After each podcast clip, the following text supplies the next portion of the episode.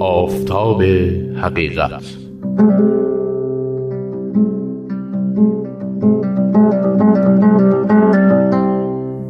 بر اساس تاریخ نبیل زرندی.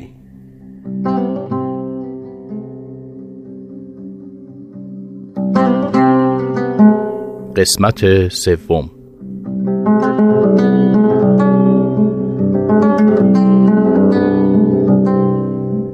شیخ احمد احسایی و سید کازم رشتی در دربار به حضور شاه رسیدند.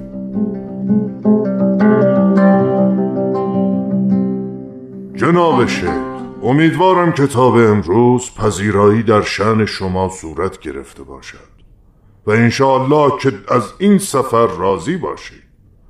سالها بود که سوالات مختلف و مسائل حل نشده در باب احادیث و روایات و برخی از آیات شریف در ذهن داشتم. بسیاری را به حضور خواستم. از ملاها تا مراجع تقلید گرفته به حضور ما مشرف شدند. اما پاسخی که مرا راضی کند در میان صحبتهایشان نیافتم. لیکن جوابهای شما در رساله سلطانیه کاملا مرا قانع کرد. و قلبا به علم و حکمت شما ایمان آوردم. امروز شما را به حضور خواستم تا مطلب مهمی را در میان بگذارم. محمد علی میرزا فرزند ارشدم چنان که می‌دانید حاکم کرمانشاه است. چون آوازه شما را شنیده برایم نامه نوشته و درخواست نموده که اجازه فرمایید شیخ احمد به کرمانشاه بیاید تا من شخصا به خدمت او قیام نمایم. از آنجایی که فرزندم را بسیار دوست دارم تقاضایش را رد نکردم و قول دادم که شما را به کرمانشاه راهی کنم. و البته اجازه دادم که شخصا خادم شما باشد. هرچند که حضور شما را در تهران بسیار ضروری می بینم انشالله که به کرمانشاه بروید و سبب خیر باشید.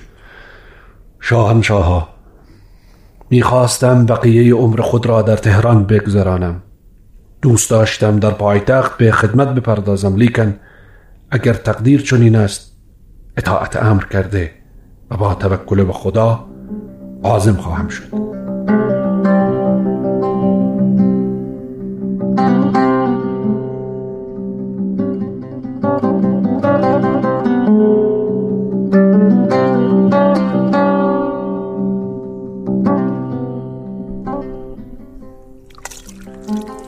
الله الرحمن الرحيم.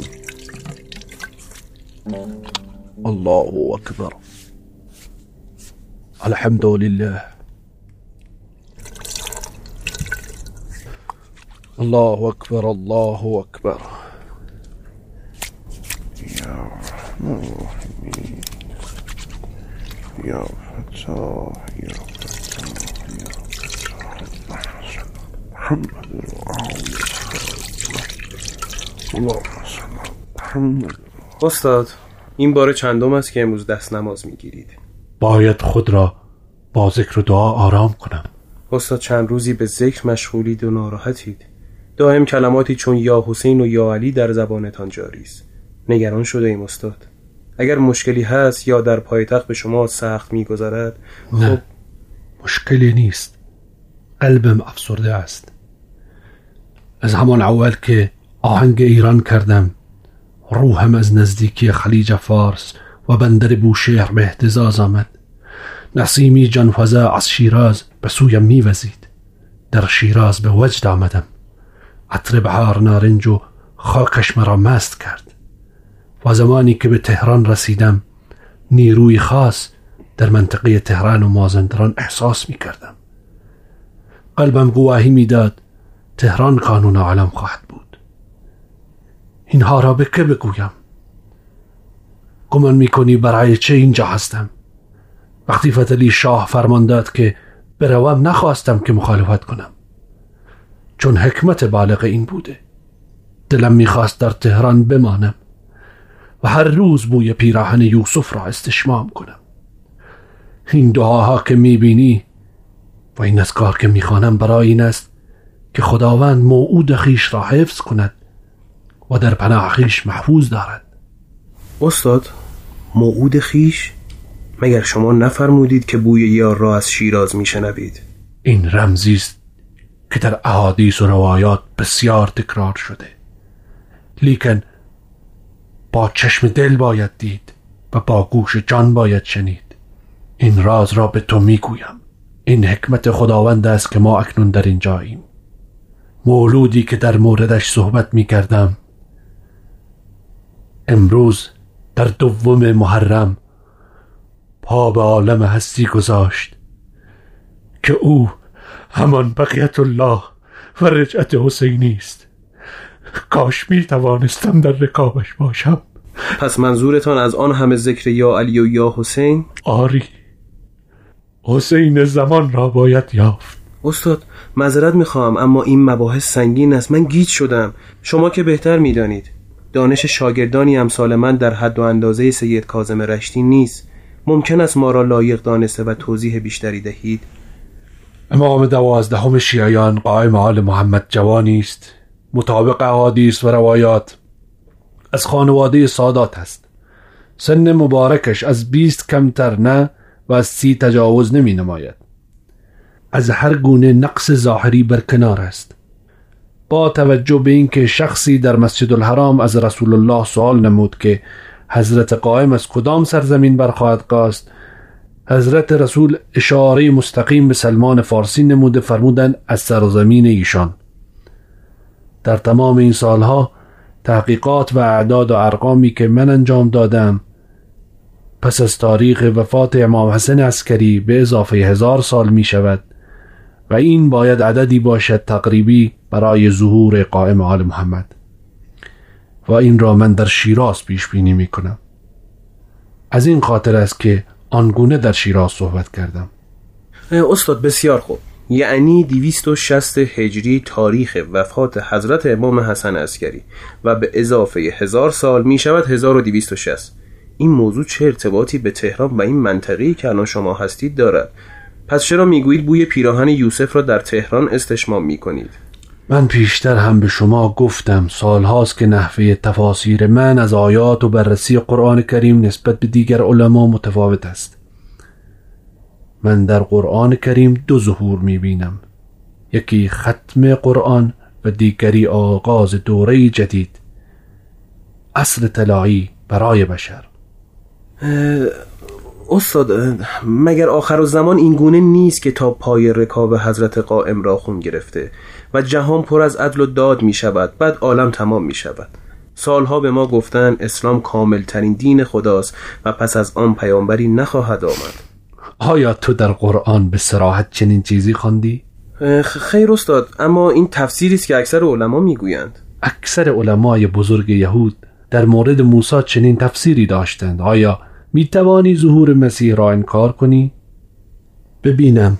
مگر خداوند در سوره اعراف در آیه 33 و 34 نفرموده هر قومی را دوری و عجلی معین است که چون فرا رسد لحظه مقدم و مؤخر نشود؟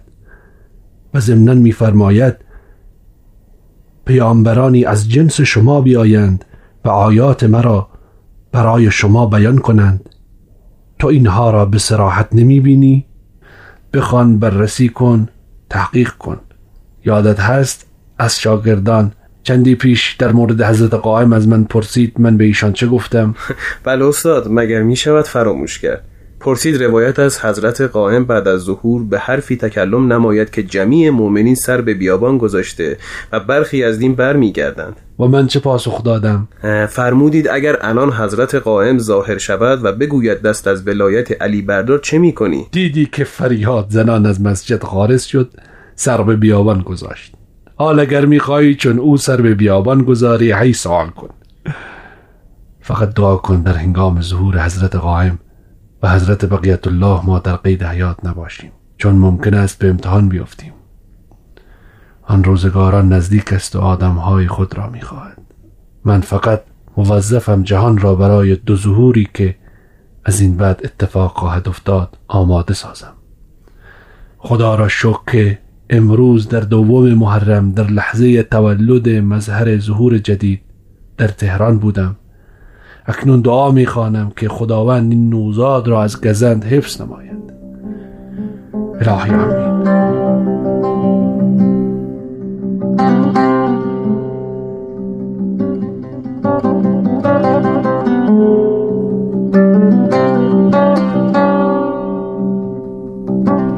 پس از این شیخ به فرمان فتح شاه آزم کرمانشاه شد و در کنار محمد علی میرزا حاکم کرمانشاه قرار گرفت در آنجا بزرگان و علما و دراویش به خدمتش آمده و ایشان همگی را برای ظهور جدید آماده می نمود. شیخ احمد پس از وفات محمد علی میرزا فرزند فتلی شاه کرمانشاه را به قصد کربلا ترک نمود هر روز دور حرم حسین میگشت و تنها معدودی می‌دانستند که گردش او به دور حرم حسین تواف حسین حقیقی است.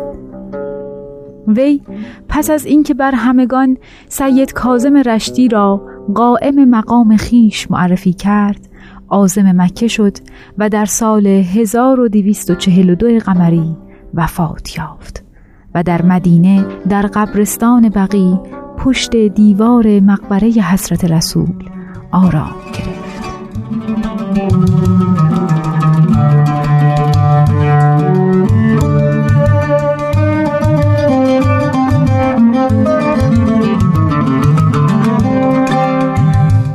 شنوندگان عزیز و گرامی ادامه داستان را در قسمت بعد از پرژیم بی خواهیم شنید.